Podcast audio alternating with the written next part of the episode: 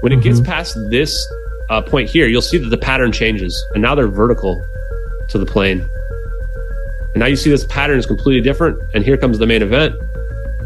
Zap, and the plane's gone.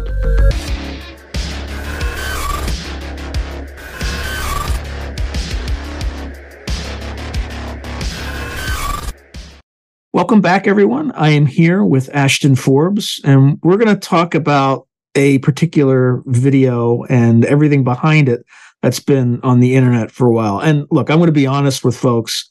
I tend to find it difficult nowadays to take video as a strong source, just given where we are with technology, AI, and things like that. Because nowadays in 2023, some of these things can be easily faked. However, given what I've seen with strange reactions within the community to this video, a very strong push to separate Ashton from this particular topic by people that frankly have no rational motivation other than to kill the story. And why would normal average citizens have a desire to kill a story like this? There are none unless they're somehow affiliated with someone who doesn't want the broader truth of this to come out. So again, I'm going into this with my mind is not made up, but I am intrigued by what's going on. So Ashton, with that long preamble, again, I am coming at this with a blank slate. So I'm just going to ask Good. you the questions and just see what my audience and I can learn. So mm-hmm. first, before we get into all this stuff, just brief background about yourself and then how did you get into this mystery? Yeah, well, I have a day job. I'm a normal person thrown into an extraordinary situation, as I like to describe it. I'm a contractor with the government, uh, which is how I have a clearance. And as I like to repeat to everybody, you know, the clearance is really just to establish that I'm a normal person, that I've had my background been vetted by the government itself. And really, what the information I'm presenting here is all publicly available information. I don't have any secret information. I'm not trying to string anybody along. And it can all be verified. You don't have to trust a single thing I'm saying the information that we'll be going over here today will be stuff that you can look at and you can kind of come to your own story. You can either determine the story that I kind of tell as my opinion, if you think that's rational, makes sense, or if you want to come up with your own, I'm always open to people doing that as well.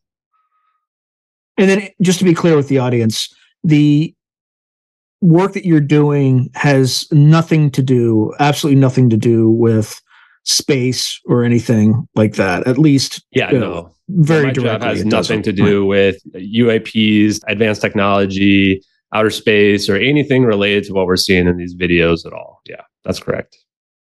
Okay, now how did you decide to put yourself through this?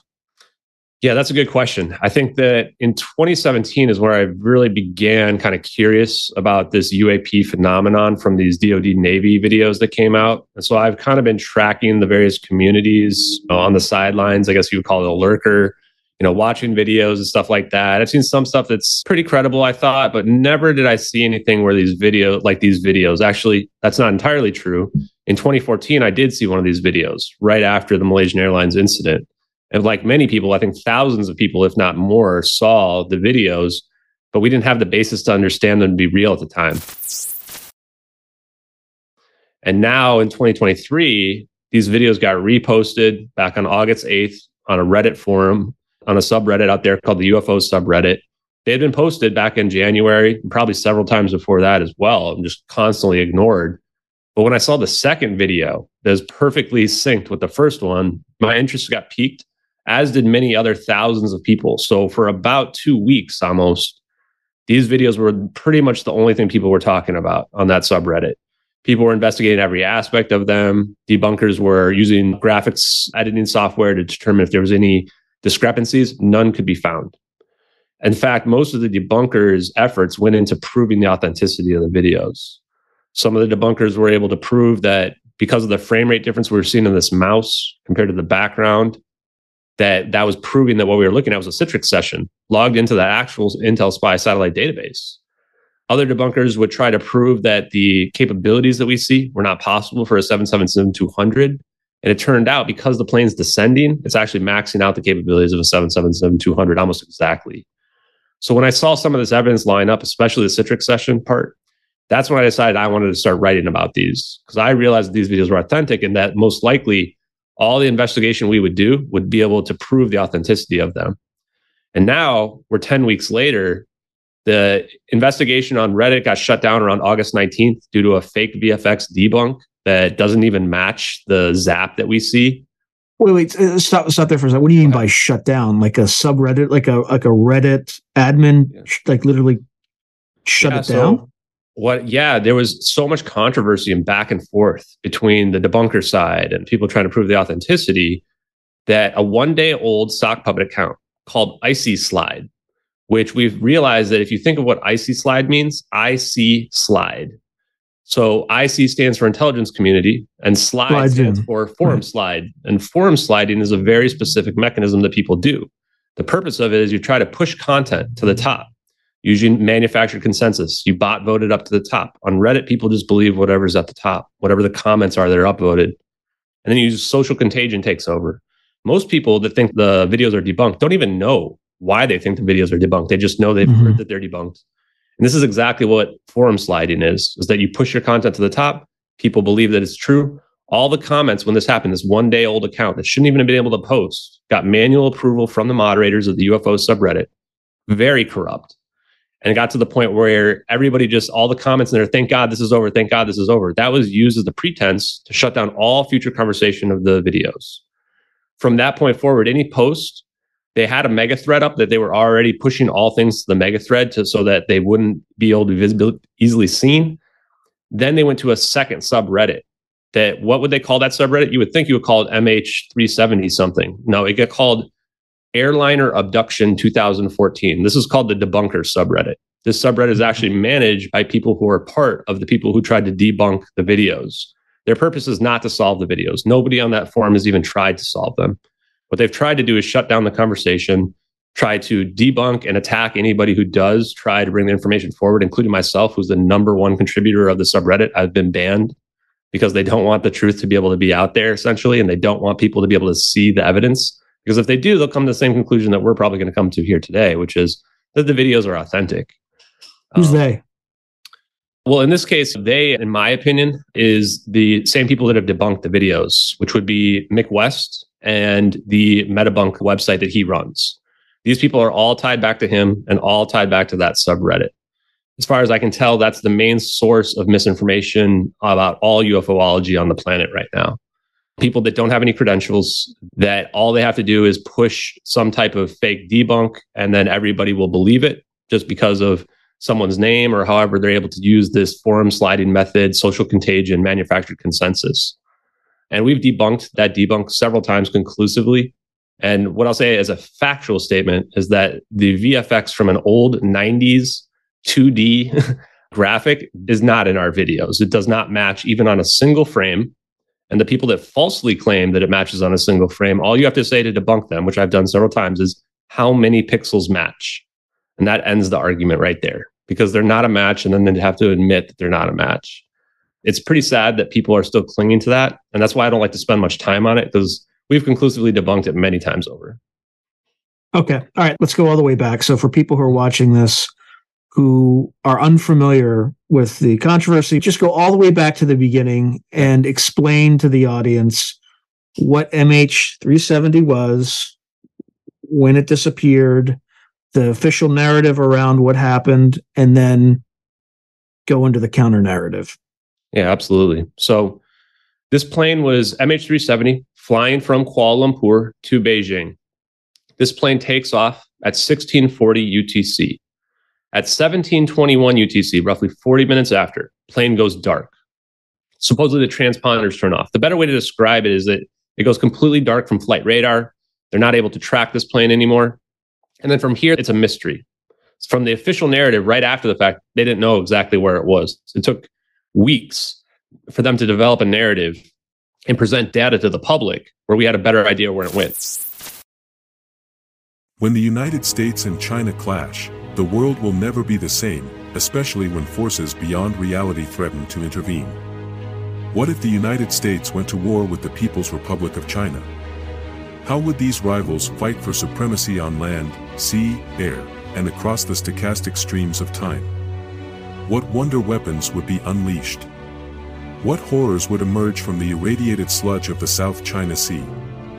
What heroes would rise and forever change the course of history?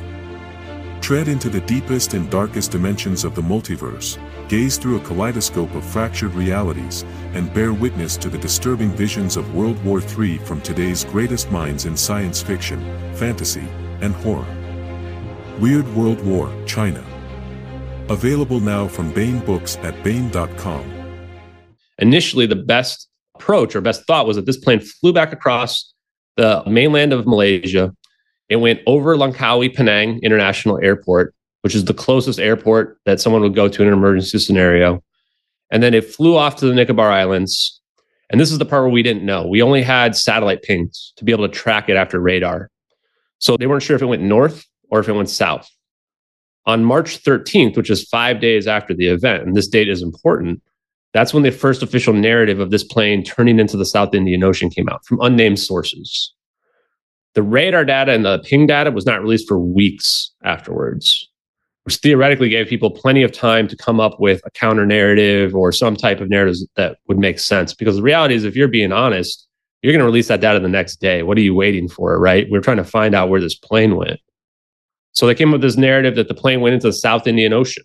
They tr- tried to vilify this pilot and claim that this was a suicide route and that he was exhausting all the fuel to fly to the South Indian Ocean and slowly crash the plane somewhere in the South Indian Ocean. Now, the problem with this narrative is that there was no debris field found anywhere. Anywhere. No debris field. We've searched everywhere along the flight path, along the entire seventh arc, above and below water. And this is why people from the Netflix documentary, very smart people, realized that something was amiss that the official narrative could not be true because you can't have a 777 crashing into the ocean and not leaving a debris field visible from space for multiple days. Mm-hmm. I mean, the Wagner Russian guy's jet, tiny jet that crashed, we had satellite imagery of a crash and debris field the next day. So in the water scenario, the debris field's going to scatter everywhere. It would be huge debris field. There'd be bodies, there'd be pieces of the plane, luggage, all this stuff that can float, be all over the place. Yet nothing was found. The fake narrative and the people just automatically absorb from the media from that is well the ocean's really big. The problem with that is there's nowhere else for the plane to go. They have the plane running out of fuel. The plane's not going for another thousand miles. There's nowhere else for it to go.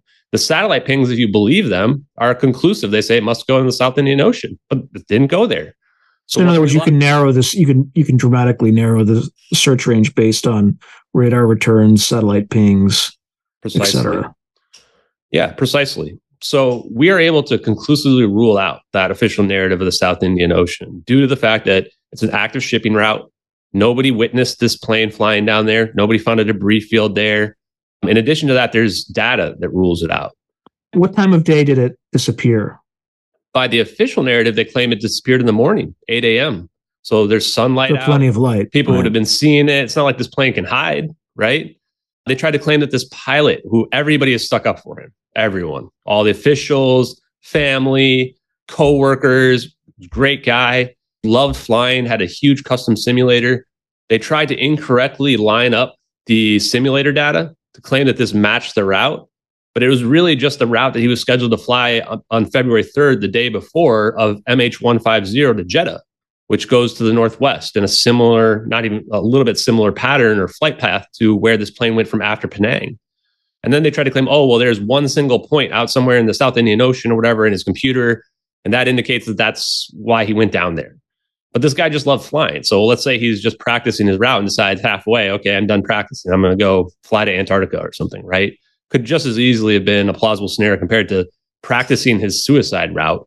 And they tried to claim the reason why he's going to Penang, Langkawi, the closest airport that he would go to in an emergency scenario, is to say goodbye to his hometown this makes no sense whatsoever. That's the last thing anyone's thinking if there are 220 people who are about to crash down the door to get into your cockpit while you're flying the plane rogue, right? So the official narrative just collapses immediately. And the data, the SOSUS system, the same system that heard the Titan sub pop, if we didn't know about this and know that the Navy was willing to lie for five days while every single major news station has these oxygen counters running down, and then five days later claim, oh yeah, we heard it right away. And then the next day they're out there and they're pulling debris up off the water at the exact location. They knew exactly where it happened, when it happened.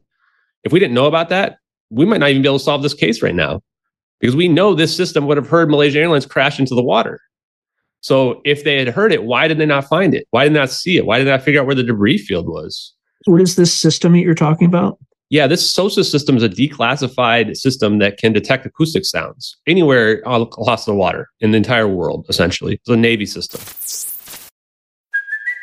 Hey, it's Kaley Cuoco for Priceline. Ready to go to your happy place for a happy price? Well, why didn't you say so? Just download the Priceline app right now and save up to 60% on hotels. So, whether it's Cousin Kevin's Kazoo concert in Kansas City, go Kevin, or Becky's Bachelorette Bash in Bermuda, you never have to miss a trip ever again. So, download the Priceline app today. Your savings are waiting.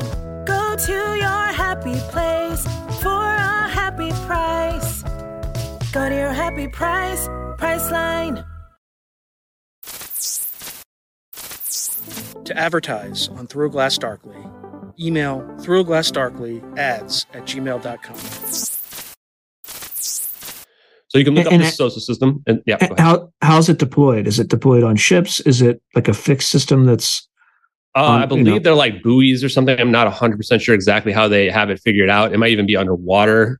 But yeah, they have these kind of waypoints, presumably all across the world in a large enough situation where they can catch them. But keep in mind, sound travels over water very well. So you probably don't need a lot in order to be able to figure it out. But it does allow them probably using like echolocation, presumably, to figure out exactly where these types of events occur above water, in the water, etc. yeah? I mean, if, if the Navy is focused on finding enemy subs, you better be damn sure that they're going to be easily be able to find something that's not as designed to be quiet. So the SOSUS system is a sound surveillance system. It was the original name for this submarine detection system based on passive sonar developed by the US Navy to track Soviet submarines. So it's been out there for a long time. So this is the idea that they're using this, and I'm looking at some of the locations here, which are kind of scattered all across the coast of the country, essentially. So these things can hear a very large range. Now, this isn't the only system, though. We also had hydrophones on Western Australia and hydrophones at Diego Garcia military base. Both should have Mhm. been able to hear it. People have investigated the Diego Garcia hydrophone data.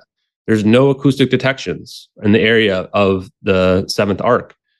So again, two more sets of data that show there's no chance this plane could have crashed into the ocean. Not just that though. Indonesian radar system should have seen it if it was flying down in the South Indian Ocean. Australia's JORN system, which is another radar system, has radar range to easily be able to see it. In fact, Diego Garcia, people speculate, has radar range of 3,000 miles, which would have been able to track the plane from start to finish. Mhm. None of these systems saw the plane. Essentially, that's just impossible. Now, not just that, there were 19 family members of the victims who signed a statement to the government. Uh, I believe it was the Malaysian government, I could be wrong, could- uh, that said they were able to call the cell phones of the victims for up to four days afterwards, 19 of them. And one of them proved it on live national television where they actually showed the phone just ringing, right? Now, we've proven and shown that if your phone is off, if your phone is under like more than a couple feet of water, if your phone is submerged in salt water for like 30 minutes, your phone's going to die. Not just that, I have at least the data that shows that the cell towers only extend out some miles into the ocean. They're not extending out into the South Indian Ocean. So, this idea that you could call a cell phone while it's at the bottom of the ocean makes no sense at all. CNN had some experts go on and try to make some fake like explanation for how this could happen. It's not happening to 19 family members' phones for four days. What would happen if your phone was destroyed, but your account wasn't canceled or anything? Would it just ring and ring, or No, that's not how it works. So they try to claim some type of weird scenario where it would try to connect to the last known spot or something like that. But I guarantee if we test it right now and we do a bunch of tests, we're going to find out that those phones aren't going to ring. So, in that scenario, let's say my cell phone's destroyed and you try calling me, what would you hear on your end? Oh, you're just going to get the busy signal or the, you know, the signal that you get like go straight to voicemail pretty much, right? That's what should be happening. So, and I'm not claiming that I have done that test internationally, but we could absolutely do it. And I would love to, you know, including some of my international followers. I think that will conclusively find that your phones aren't going to be ringing, especially up to four days in this scenario. Okay. Now, when you say 19 people, is there anything special about these 19 people? If you watch the Netflix special, then you would see that there was a ton of people that did not believe the official narratives, including Danica Weeks, whose husband was on board the plane. Sarah, I'm going to butcher her last name, B A J C Bach, I think it is, or I could be saying that wrong. Know, she was the girlfriend of the American passenger Philip Wood. Even weeks after, they did not believe the official narrative. They did not believe this pilot crashed it into the ocean. You know, it's clear that they were trying to understand what really happened, but they didn't have nearly enough puzzle pieces to figure it out at that point. But they were on TV on CNN and they're just straight up saying they don't believe it. Was there anything special about any of the passengers or the cargo on board the aircraft? 221 kilograms of lithium ion batteries, which is a lot of lithium ion batteries. That's almost 500 pounds. Now, these batteries are extremely dangerous. If you go mm. mail a letter at the post office, they're going to ask you if you have any lithium ion batteries in your mail. They are actually banned a year later from being in the cargo of passenger planes. That's how dangerous they are. And if you go look up the FAA's website on them right now, even after they banned them in the cargo, there's a lithium ion battery fire once per week on American flights. People don't realize how often these things are happening and how dangerous they are. They can't be put out. You can temporarily mitigate them, but they're so energetic they just keep lighting back up. They will explode, create a pretty big explosion, tons of black smoke that's toxic as well. Now, in terms of the passengers, there was 20 Freescale semiconductor engineers and scientists. 12 of them were of Malaysian descent, and eight of them were Chinese nationals. Now, I think that we have actually found that there's a connection potentially. We'll get into the videos, but they are all from this company, Freescale Semiconductors. Which is a spinoff from Motorola. Right? Yeah, exactly. And in 2005, there was a, National Security Agency report about commercial emergence of superconductivity. And Freescale Semiconductors is listed in there nine times. The whole report is basically about them. And it actually concludes that it, this technology would be available by 2010 or 2012, but only if the government funded it. So this starts to piece together what we'll talk about later, which is potential motive for what we're seeing in our videos as well. So there are some interesting people on, as well as 20 people from the same company is far too many people. Most companies have policies that you can't have all these very important people. Like usually it's like three or four is the mm-hmm. maximum that are allowed. So this is potentially a situation where there was way too many important people on this plane. The cargo is very suspicious as well with all of these batteries, and we've been trying to still dig into the cargo, but it's somewhat obfuscated. Like there's like I think five thousand kilograms of mangosteens on this, which you know Florence de Changy very famously in her book talked about that these mangosteens were not in season, and that potentially there was something else going on here but it's very difficult to uncover that because all we have are official reports on that type of cargo. So there are multiple different scenarios for what the motive might be around it. But to me, when we look at these videos, what we see in these videos can't be about money, in my opinion, not even necessarily material goods, unless they're very advanced material goods. It really has to be about the intellectual property related to who the people are on the plane. Okay. So the official narrative effectively is that you had a pilot who committed suicide by flying the aircraft into the Indian Ocean, in the South Indian Ocean. After correct? an eight hour joyride where it ran out of gas. Yep, that's about it. Yep. Okay. All right. What's the counter narrative? Yeah. So the counter narrative here is that these lithium ion batteries had an explosion and a fire broke out in there. This is corroborated by over 10 witnesses. All of the witnesses actually seem to have seen the same thing, and they were all just discredited. So this plane takes off at 1642. It's very hot out. Malaysia's mm-hmm. right near mm-hmm. the equator. It was over 30 degrees centigrade. These batteries are volatile at 36 degrees centigrade. So it doesn't take a lot of excess heat to get to a situation where they might be disruptive. In addition to the most common causes, defects. These batteries were put together the same day. They missed two security screenings the same day. This was also before people knew how dangerous these batteries really were a number of planes burnt up before this, including a bunch of people dying on some of these planes. And so this was really what we're thinking of as our emergency events. 1719 is the last communication. Good night, Malaysian Airlines, Flight 370. There's no alarms going off.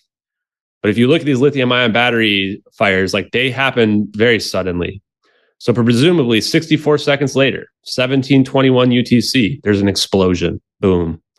Now, what the pilot's supposed to do is they're supposed to turn off their, I think it's the GPU, and try to figure out where the issue is with the circuitry.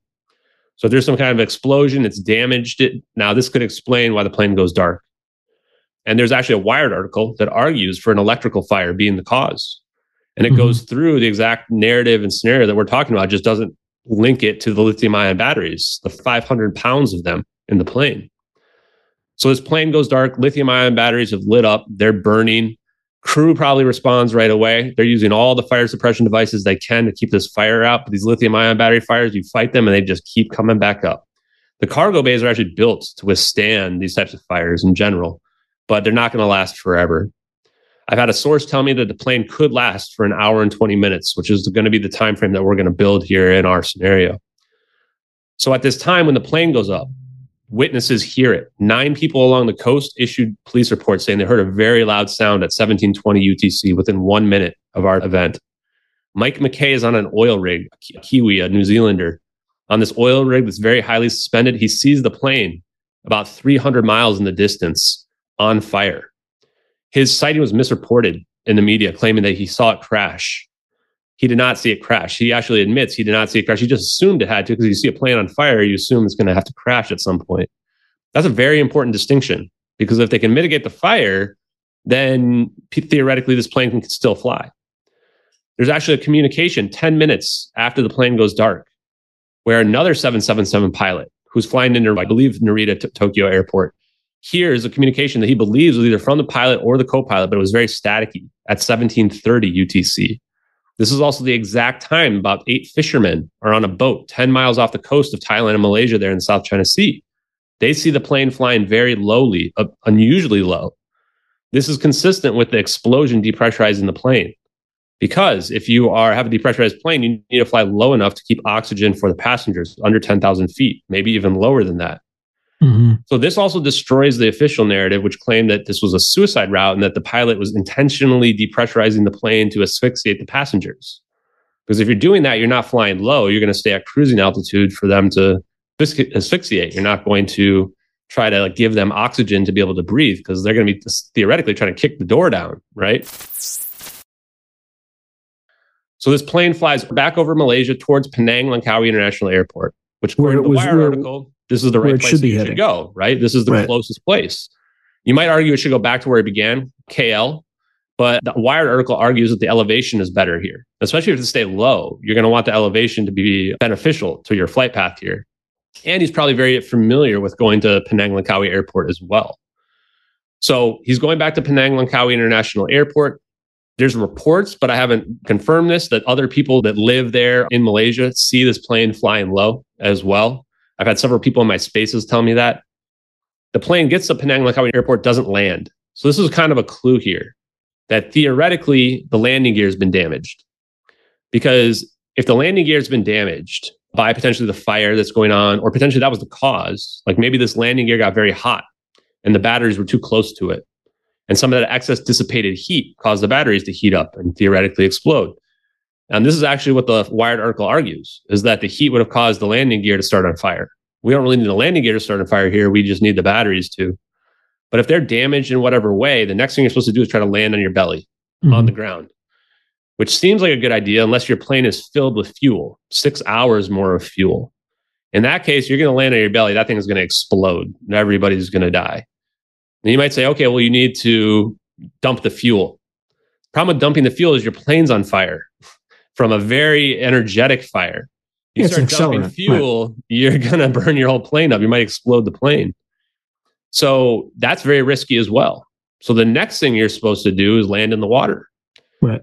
So the co-pilot's cell phone pings when they get to over Penang Langkawi International Airport, which is interesting because I don't know that we've confirmed that communication has been completely lost. But if it is, then that's is exactly what you would do. I've been presuming that somehow they've had communication with the US government at this point, which is now they're flying to the Nicobar Islands up through the Andaman Sea, up the Straits of Malacca to where our Nicobar Islands are.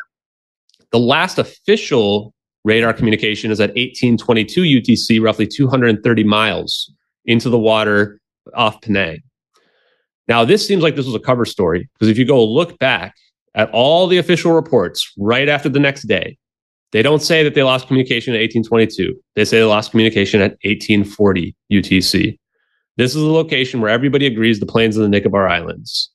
This is the location where we found a witness who was on a boat between India and going to Phuket, right here, the Nicobar Islands, who sees an orange glowing plane. that she believes is MH370, reports it officially a couple days later when she lands. This is the location now where supposedly the turn into the South Indian Ocean happens, where you look at this turn and it's just an impossible turn that makes no sense whatsoever. This is where now they're relying on these Inmarsat pings to try to figure out where this plane went. And we're what's an Inmarsat ping? So there are these satellites that are located all throughout the Earth. There's maybe four to six of them. And the idea is these are constantly pinging the plane every so often. And by using this, they can figure out, okay, how far away from the plane was this ping from the satellite is this plane? And that's how they developed the arc because they don't know exactly where. Because what happened here is that this plane only pinged one of the two satellites that it was in range of, which is pretty odd for the whole trip. It just pinged one of them. It didn't ping the other one ever. If you had two, you'd be able to use triangulation to figure out exactly where the plane was. But with just one, now you have an arc that says, okay, it went either north or south. Mm-hmm. Right. And they knew it didn't go north because there's too many radars that would have caught it. Like 20 different places would have caught this plane if so. So they assumed the plane went south. Now, the problem with this is this Inmarsat data came out very late, like weeks later, if not months later. And there is a lot of contesting of it. Nobody corroborated this data. The CEO even came out and said that the data is good as long as it wasn't spoofed. There's an engineer that came out and had a statement saying they thought they were playing a trick on Inmarsat. So you've got all these people coming out here like saying some pretty weird stuff about the data that basically questions whether or not it's legitimate or not. Now, what we have before that though is we have this plane going up to 1840 UTC in the Nicobar Islands. This is where we see coordinates in our satellite video that we're about to show that indicate that what we're seeing happened at the Nicobar Islands here. Katherine Tee sees this orange glowing plane. The orange glow is consistent with the fire suppression devices. These are halon fire uh, suppression devices having a chemical reaction releasing this bromine, which is a halogen, glows orange. So my same source that says that this plane can last 120 minutes says that that's exactly what would happen if you had been fighting this fire for an hour and 20 minutes and have this chemical reaction. This plane is going to be glowing orange from the gas permeating throughout the plane, potentially even leaking out, seeping out through the plane, creating the same visual effect that Katherine Tee on the boat sees. She sees the plane flying very low. I've actually spoken to her personally. Her flight recreation that came before me, that people used her data to try to figure out the general direction of the plane, matches the turn of our videos. They said that essentially it would be between two and 10,000 feet, depending on the elevation. And she said it was descending when she first saw it to five minutes later. This is also consistent with our videos that show a, a plane in descent as well. So we have corroboration from our witness of what we're seeing here in the videos. And all of the witnesses point to the same event fire. There was even a B77 fire suppression device, which is a very unique and unusual looking circular device that washed up in the Maldives several weeks later. This device even had numbers on it that seemed like they could be serial numbers that could be linked to the plane. The Maldives was intentionally excluded from the search why would you intentionally exclude anybody from a search like this, especially if debris could wash up on your island, right? So all of this evidence leads to our lithium ion battery fire scenario, an emergency event. And then that's going to build up into our videos because along with the motive, we now have to figure out, okay, well, what really happened? If they were going to land in the water, the thing about landing in the ocean is it's not like landing in the Hudson River. Hudson River is a very narrow river. People could even swim to the edge, right? You're landing in the ocean, you have huge waves. Even on a controlled descent, this plane is going to break apart. It's the middle of the night. It's 2:40 in the morning their local time, depending on how you want to look at time zones. It's pitch black. The witness corroborates the pitch black. We check the moon phases, it's down. The sun is down. There's no light whatsoever this plane cracks, you're going to have a very hard time saving anybody if it falls into pieces and crashes into the ocean. Oh, quick question. I thought the crash happened in the morning. You said it was like 8 a.m. Or, or is that That's when it took only off? if you believe that it went into the South Indian Ocean. So theoretically, this is where in the Nicobar Islands is where it turns into the South Indian Ocean, then flies okay. for another six hours. The place that we have it pegged here in the Nicobar Islands, this is happening at 1840 UTC, which is equivalent to 2:40 a.m. Malaysian time. Okay. All right. All right. I just wanted to establish that. Okay. So essentially, they're trying to say this plane flew for another five or six hours. There's plenty of people saying too that there's no way this plane flew for another five or six hours. And in a fire scenario, there's no chance. So here's the thing: is if this really was a fire, why the cover up? This is a very mundane event. Why are you covering it up with this huge, elaborate story vilifying the pilot? You need a very good reason to do all of this, right? And that's what we're going to see in our videos is we're going to see the reason firsthand. Advanced technology that is unknown to the public, right? And so this plane has theoretically been in communication with the US government. We found an intercepted communication only reported in Chinese news. They claim to be at 2:43 a.m. is when they intercepted it, which is just 3 minutes after 1840 UTC. It claimed that the plane was disintegrating and attempting an emergency landing. Again, both corroborate what we see in the video and from the fire scenario that we have kind of pieced together. In the video that we're going to show, you're going to see smoke coming from the back of the plane. The debunkers have tried to say this is contrails. It is conclusively not contrails because we can see cumulus clouds in the videos, which only form between one and 5,000 feet. Contrails form above 30,000 feet. So what we're seeing here is not contrails. We're seeing the smoke come out of the back of this plane from the fire scenario. So we're going to have videos that corroborate our events. We have a witness that corroborates our event and a logical scenario that is corroborated by another 10 witnesses.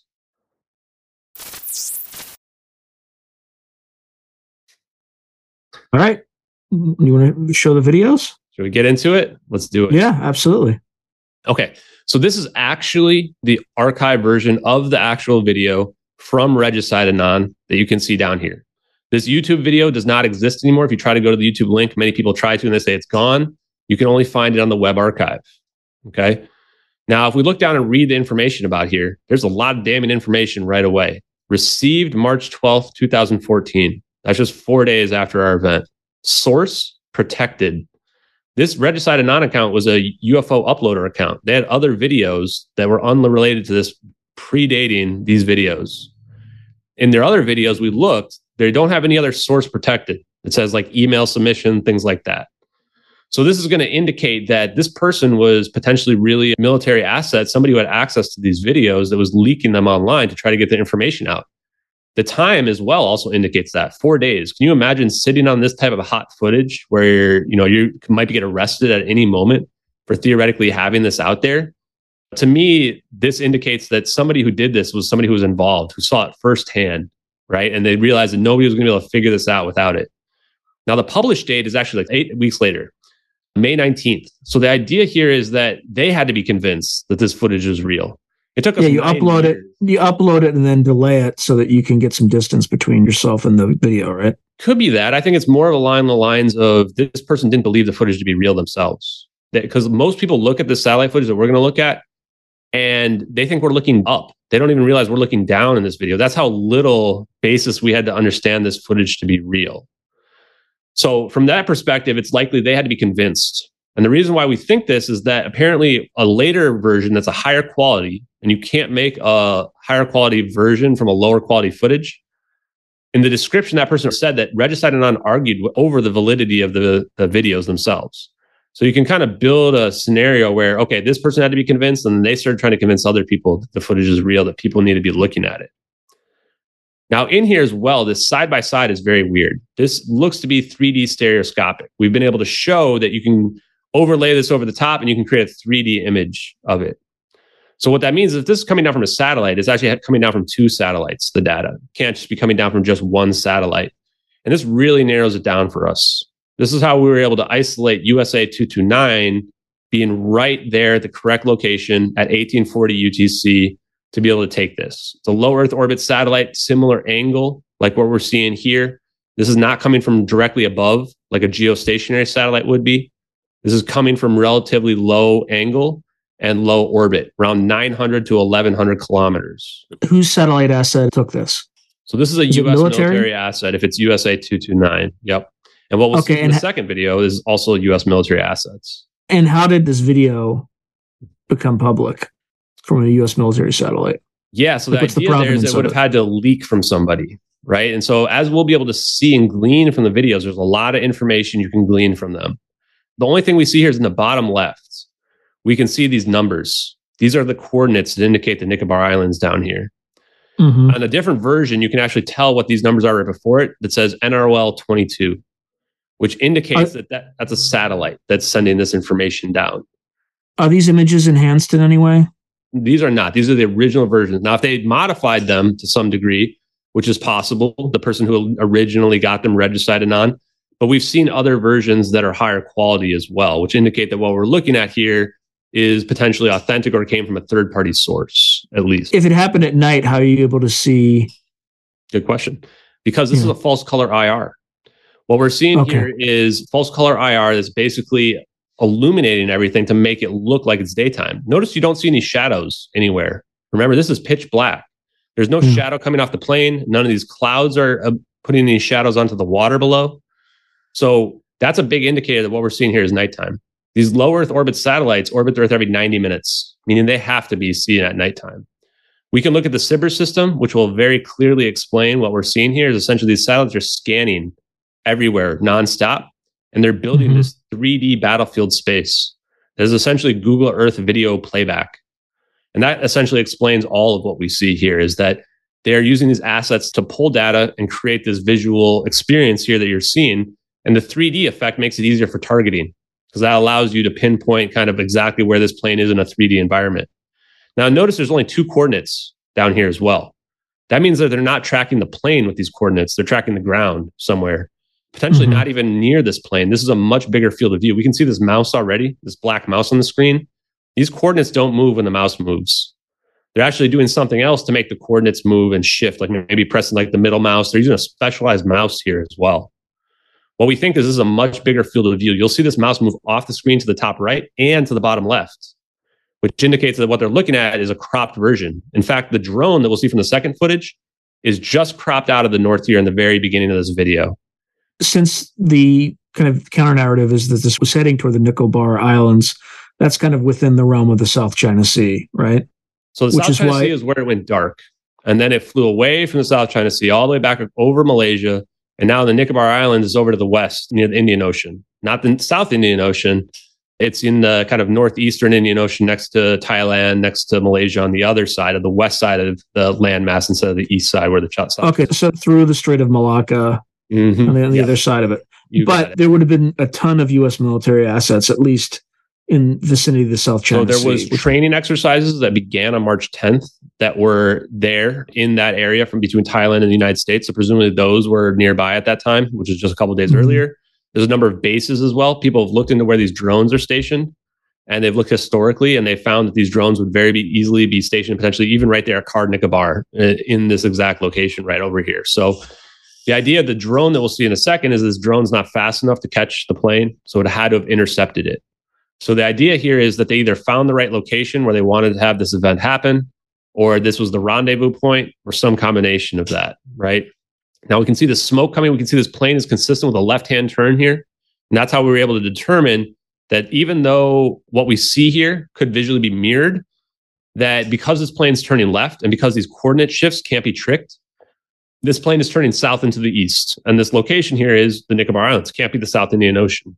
We had a lot of question whether or not there might be a minus sign hidden down here that we can't see that's cut off. But we were able to conclusively rule that out using math and logic. Now, watch here as you can see this first orb come immediately. It slingshots out, and I'll just replay this real quick because I think we missed it. This first orb comes flying from across the screen, goes right past the plane, misses it quite a bit, and comes back like it's trying to track the plane and figure out where it is. So get ready for it. Here it comes. First orb comes in at about Mach 3, 10 times faster than the plane. There it is. And it starts to circle next to the plane, like it's trying to figure out where it is. And then boom, it locks in. Now it's in location. The second orb shoots from across the water here and it comes up right through this cloud right here. And now it's forming an equilateral triangle, two parts of an equilateral triangle here. And the third orb is going to come off the screen here in just a second. And now it's creating a perfect equilateral triangle. And now they're spinning, they form a pattern. And what they're doing is they're encircling the plane in a sphere over time. And what begins to happen here, this looks very unusual, and people immediately think this must be non human intelligence. But really, what this looks like is, is a computer program, at least to me, when I'm watching this, is it's too exact. We've graphed the patterns, and it's like a perfect wave pattern of these. It looks like they're preparing something with purpose here at this point. We're not sure if the plane knew this was happening or this came as a complete surprise. There's really not an easy way to tell. When it gets past this uh, point here, you'll see that the pattern changes, and now they're vertical to the plane. And now you see this pattern is completely different. And here comes the main event zap, and the plane's gone. Now, when we watch this zap happen, it accurately illuminates the clouds. You can see that flash that happens there. We believe that that's the electrons being energized by this zap in the nearby area. It illuminates the clouds in the foreground and in the background correctly. So this zap is also indication it's nighttime. That potentially we wouldn't see this zap so prominently if it's the middle of the daytime, and that potentially the nighttime is required for this. Now I want to point out the false color IR is somewhat proven here too, because that's a white zap. What we're going to see in the thermals is actually a cold event that we're seeing from that zap. Additionally, the clouds are whiter on the top, which is because there's more IR radiation on the top of the clouds compared to the bottom of the clouds there. Now, notice as well after the fact, the leaker wants us to know that this plane is not a magic trick. They scroll over to the right, show us there's no plane anywhere over here. It didn't just go off to the side of the screen. It's just totally gone. And then they close the screen. So let's just run through the scenarios. If this was cloaking, this smoke trail wouldn't just stop we'd see the smoke trail continue going forward. Because even if you can block all the electromagnetic signatures, you're going to yeah. still see the byproduct of the plane smoking. So we don't think that this can be cloaking. So the other scenario that would be annihilation. Did this plane just get destroyed, imploded to some degree? We don't see any debris go flying anywhere, right? But if we go based on Einstein's E equals mc squared, then what this means is the mass and energy have to go somewhere. So if this was being annihilated, this zap should be much, much, much bigger. 777 is a huge amount of mass. If you were to convert that to an atomic bomb, this explosion would be gigantic. So there can't be annihilation either. Plus, it was filled with fuel still. Yeah, and point. filled with fuel, six hours of fuel. That's a good point. So that only leaves one scenario teleportation, that this plane went from one place on the earth to somewhere else on the earth. And then we have to be able to describe that scientifically, which I think we'll do in our follow up session here, because it's pretty fun to dig into that. How do you know it went someplace else on the earth? Oh, not necessarily on the earth. That's a good point. So if you are talking about teleportation, there's a number of different scenarios. Could go to another dimension. It could go to somewhere else in the universe, really far away. It could go somewhere in the future because time dilation is real, meaning that the farther you travel at the speed of light, the further in the future you're going to show up. If you were to go somewhere really far away at the speed of light, you might get there relatively quickly. But when you get there, hundreds of years would have gone by. It's going to depend on how far you've traveled, essentially. And then if you come back, everybody you know is going to be gone. There's going to be right. nobody left on the earth anymore. And then the last option is well, if you just teleport somewhere nearby. Now, we also think that the motive behind this, based on what we already talked about, is to put out this fire somehow or to save this plane somehow. We're going to see that the zap is a cold zap, very cold zap which theoretically could put out the fire if it is absorbing energy because it's an endothermic event, not an exothermic event like an explosion or even an implosion, that it might be able to absorb the energy from the lithium ion batteries. The reason why they are so dangerous is due to the high amount of energy that they can contain, which makes sense for a battery, right? The whole point is you want to have enough energy. You want that battery life to live as long as possible, right? So there's a couple different scenarios by which this could be saving the plane but a lot of it starts to dig into very advanced theoretical physics. So that's the first video there. Any questions on that before I jump over to the second one? No, other than this came from satellite, right? Yeah, we're very confident just from how far away it is. People have looked at it. This would have come from a satellite roughly 900 to 1,000 kilometers, which would be a low Earth orbit satellite. Yeah. Now, this second one, so we can look at the dates on this second one, also from Regicide Anon. June 12th, 2014, received June 5th. So they didn't sit on this one nearly as long. They sat on this one for a week, right? And it, this one was received weeks after the first one was uploaded. So this probably tells us that the leaker thought they had absolute proof in the first one. We'd be able to figure out the satellite. Amateur astronomers would be able to reverse engineer where it was. She gave us the coordinates. They gave us everything we needed. And I want to point out the NROL 22 that we see in the satellite is not the satellite taking this footage, we don't think. Now, we're always will, willing to kind of reevaluate based on new evidence, but when we looked at USA 184, which is NRL 22, this does have Molniya orbit, which is a very oblong orbit, but it's very conducive for being a command satellite because it sits around the North Pole looking down on the Earth a lot. And when we look at the SIGINT system, signals intelligence, we see it's a network of devices. In fact, if you Google right now SIGINT payload, the very top hit is going to be an MQ-1C Gray Eagle drone. That's this drone we're looking at right here on this screen. So what we're seeing here is a connected group of assets that are for intelligence purposes that are connecting to one another, talking to one another. Uh, so the the long thing at the top is just the the drone's wing, basically. People think it's the wing, but we actually what it appears to be is the housing for the camera itself. Okay. And you can see pictures of this if you want on there. It's a very specific look. Somebody actually just m- messaged me today in DMs saying that one of their friends works for General Atomics who make these and that this is theoretically authentic footage, that this looks exactly like what it would look like. And, how do you know this isn't like CGI sort of Yep. a fake? So for the most part, we can go through the list, but I have a whole list of what it would take in order to fake this. And the time frame is the most damning part. Is that we have a Marvel VFX expert that went on the record and said that just to get all, that you would need to be able to begin to fake this and put it together using today's technology would take over six months. From these dates, and from especially the first one, you've got 72 days or less. And that's if you go based on the published date, not based on the received date. Remember that received date of the first one was four days after the event. So for your narrative to claim that this is fake, somehow Regicide Anon would have to be in on it because they would have had to have lied for some reason on the received date. And so that's where the narrative of being fake would have to start. These clouds we see here, volumetric clouds are 100% accurate. People have looked through every single frame of this. There's not one discrepancy anywhere. So either someone made no mistakes whatsoever anywhere in this footage, or it's just real. You would also have to know what military assets look like. And again, in 2014.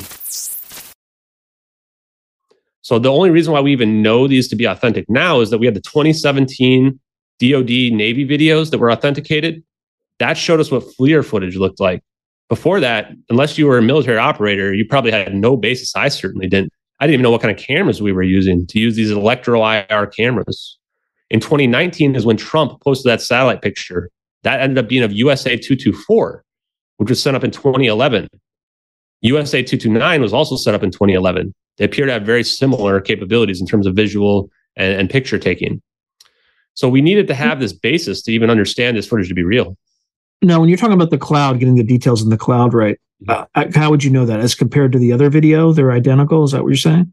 Yeah, both of these videos side by side are perfectly in sync, and everything Okay. we see is perfectly in sync as well. That's the part too that is really compelling. Is I've seen a lot of various UFO videos over the last five years. I can count on one hand the amount I've seen from two angles. In fact, I can't even think of another one where I've seen from two different angles. So that's part of it as well. As we're looking at the most advanced cameras in the world for 2014. This is an electro IR camera that has a thermal layer manually added to it by the leaker. Normally, this would be in a black and white, right? And this also gives us intent. They want us to see various aspects stick out so that we couldn't miss it. And when I play this, you're going to understand exactly what I mean. So now we're seeing the drone here on this footage, and we're watching it track this plane. We watch it go underneath the smoke trail, and now we can see the first orb come into play. And then the second orb's going to come in here in a second. We can see they're perfect spheres. When we get close, we'll be able to see there's a heat signature in the orbs that's actually spinning on the axis. They zoom in, they're manually tracking this plane. They're not auto tracking. Look at these trails right there. See these trails? They're not behind the orbs. This trail's in front of the orb. This is indicating that what's happening here is these orbs are creating their own geodesics, which is just a fancy word for creating their own gravity. You can see they're almost running like they're on train tracks in this video. In other words, they're pulling the target toward them. Exactly. They're pulling that orb forward here. And you can see it very clearly. Now it's in the same ring formation. They zoomed in here. We can see this heat signature very clearly here. This is right near the landing gear. This is also supposedly near these AC packs that are there. Now, I have a hard time believing these AC packs can have the same thermal signature as the jet engines from the outside. And you can see actually the smoke right here. I mean, you can see this very clear smoke coming off of it here as well on the back of this plane. To me, this indicates that there's actually some exhaust ports right here, right underneath these landing gear. That that's where our smoke trails are coming from, from the plane, the belly of the plane itself here.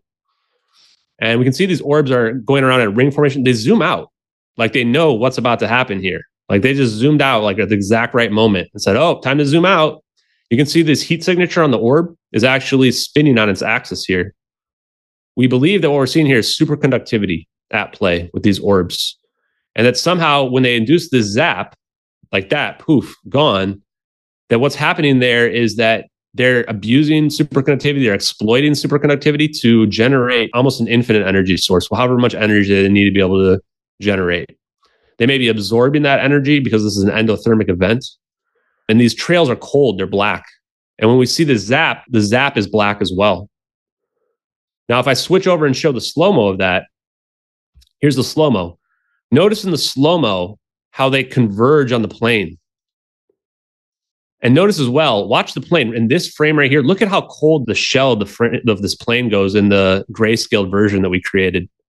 I mean, the whole plane is going cold here at this point. Now, I don't know if this is that they're creating a shell around the plane or what they're doing, but they're definitely inducing this macroscopic decoherence event here that we see that's allowing this plane to just disappear. This also looks like we're seeing gravitational lensing. We see the orbs flatten like this. Like if you were looking at a black mm-hmm. hole with a star behind it, it looks just the right. same as that, right? This with the trails to me is just impossible to fake. I've never seen anything like this before. Like, is this like the most creative person in the world creating this? There's nothing to copy this from. As far as I know, I've seen nothing that is of this high quality that shows something like this. And now the plane's just gone.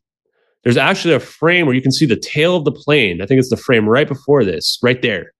Down here on the bottom, you can see the tail of the plane sticking out right here. And we've actually had a different version of a GIF that was created that shows you can see the plane getting sucked back into this in this one frame, this perfectly matches the, the outline of the tail right here. And that in the next frame, it's totally encompassed and then just gone. So what we think we're seeing here is something called macroscopic decoherence, which is being induced by having the plane essentially have a transitional phase state change where it converts from fermions to bosons to create a Bose-Einstein condensate. This essentially rebuilds the wave function if you want to think of the double slit experiment where this plane goes from a specific point in time to a probabilistic point in space and time, which is theoretically how we have quantum teleportation, non locality, quantum entanglement. Same concept, we just reverse it. We apply it to the macro level. What it's like quantum tunneling at a macro scale, basically. And what this requires then is a unified theory of quantum and macro, which is something that scientists have been wondering about for probably decades which is why does the quantum world act differently than general relativity, what we see from very large objects in outer space?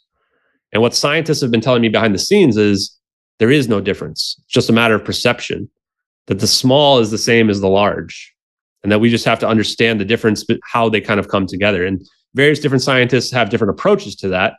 One is that you take gravity out of the equation entirely, and that there is no difference between the large and the small. And then what that means, we need inertial mass reduction.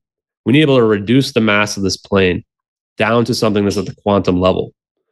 And that's what I've been told that Congress is hiding those papers, scientific papers that are out there from the public, because that's the technology that will allow all of this to happen, all of this macroscopic decoherence that we see. I also think they're hiding superconductivity because I mean, these orbs clearly seem to me, in my mind, to be utilizing superconductivity room temperature superconductivity, I should elaborate. Because if you have to supercool the thing to become a superconductor, then you have to use a bunch of energy input. But if it's room temperature and you can do superconductivity and you can start to spin that superconductor, now you can create a very strong electromagnetic forces. And that's what makes me wonder about how there's three of them. Almost like if you jam all three of these together, now you're creating a boom, a huge amount of electromagnetic energy. Kind of like if you were to jam magnets together, right? That are of opposite force. Now, boom, you're going to get a very strong repellent force, or magnetic force, but you know, times like a million. And so, this, in my mind, also shows that we might have different sources of power that would essentially be green power, that would be almost unlimited energy, free energy, if you want to think of it like that. Sources of power that would obsolete fossil fuels. Super. How do you know it's? How do you know it's us? Yeah. So how do we know it's us? Is a great question. I think that when we look at everything all in totality, it lines up to this idea that they're saving the plane. One thing I always like to say about non-human intelligence, from my own opinion, is that we should be very careful ascribing human motivations to a non-human intelligence. Is that if there's a non-human intelligence out there, they're not necessarily going to think the way we are. They're not necessarily going to come try to save us the same way we don't try to go save every ant that's out there, right? We just don't care about it.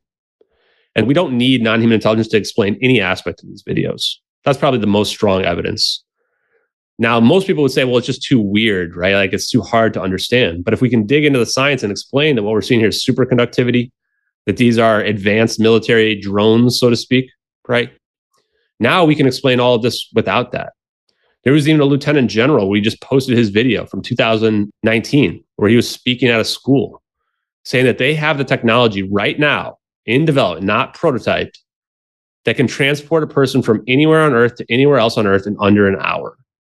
I ask you, how could you pull that off? the planes can't do that, you know? And I was surprised at the reaction of the audience because I looked at that and I would wonder, what is he talking about right now? Like, how is that possible? Are you talking well, about? I mean, if, if you're already at if you're already at very high orbit, it's a little bit easier to do than you would think, right? Because you have craft that can fly, you know, at multiples of the speed of sound the higher up you are. Still, So- satellites only can orbit the Earth every 90 minutes, and those are going as fast as they can in low Earth orbit satellite. You could try to speed up, I suppose, but the idea of these satellites is that you know if you go any faster or slower, you have to take into effect the gravitational forces. So you could make that argument, but to me, I think the better argument is what we're seeing right here, is that okay, you know, and you account for the time of preparing for it as well. Remember, the time from when this plane went dark to the time where we see this event is one hour and 20 minutes. That's how long we need our plane to be able to fly. Pretty consistent with that idea. So, looking at this here, we think this is macroscopic decoherence. We don't know exactly where the plane appeared. It's very difficult to figure that out. We can kind of speculate, but we can't know for sure where the plane appeared. We also don't know do you need orbs on the other side? Science says that you can actually hold this plane in superposition. It might actually be able to be released on demand, weirdly enough. But again, it's all very speculative. You might not need orbs on the other side. We see the orbs disappear themselves. And then in terms of the passengers, remember when we see this plane go cold here, one of these wormhole papers I read about theoretical physics says you could create a double sided electromagnetic shell around an object to allow it to traverse through a wormhole. I wonder if the same concept could apply here, where you could create an electromagnetic shell somehow around this, and then the Bose Einstein condensate would happen around the shell, allowing for the object itself to macroscopically decohere without being spaghettified, if you want to think of it like that, which to me is the only way passengers could survive this. Because if you're turning human beings down to a liquid, super uh, a Bose Einstein condensate, when they come back out, I don't think they're going to be the same anymore. But again, this is all very theoretical and advanced, so it's hard to know for sure. Again, this also doesn't look. For more evidence too, would be that the drone had to catch up. They were, you know, in the video we saw they were already looking at it before the orbs show up. They Yeah, have all weird. of their most advanced cameras already aimed at this ahead of time. If this is just a rescue operation, why are you having all these really high signals intelligence cameras staring at the plane? Right? This indicates that this is an operation. The fact that they zoom out and they're not looking all around desperately trying to figure out where this plane went or looking for debris also indicates they knew something was about to happen as well. Right? Even then, the satellite footage, the guy just kind of scrolls over to the right and then closes the window. It's like it's not like they were digging around, looking around, trying to figure out, hey, did it blow up over here? Where's the debris? And in the drone footage, they just zoom out. It's like, okay, yeah, let's go get lunch. You know, it doesn't look like anybody's having a desperate reaction to watching a plane get destroyed. So a lot of this really indicates in my mind that this is just an operation. I mean, it's almost harder to believe than non-human intelligence because now what comes with this is a huge disinformation campaign that the US government and maybe even other governments are hiding highly advanced technology from the public. And they have been for over 9 years. I think that's probably a good point at which to end this episode.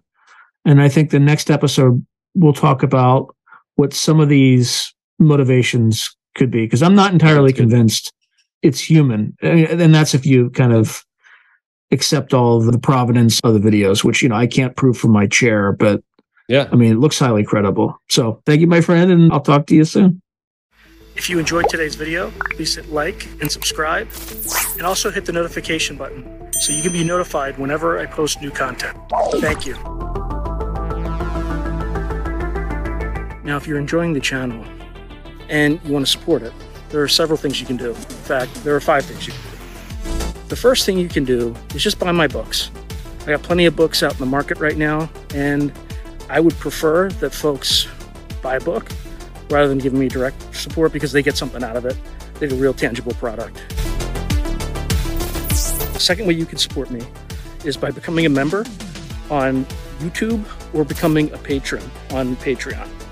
And just go to either site and it'll explain everything.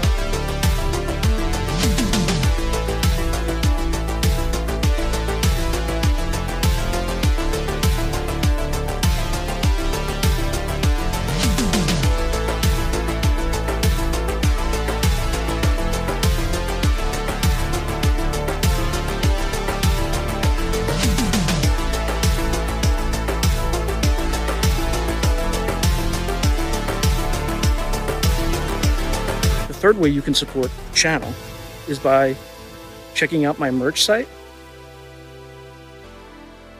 which is here. There's plenty of stuff that you can get to support the channel.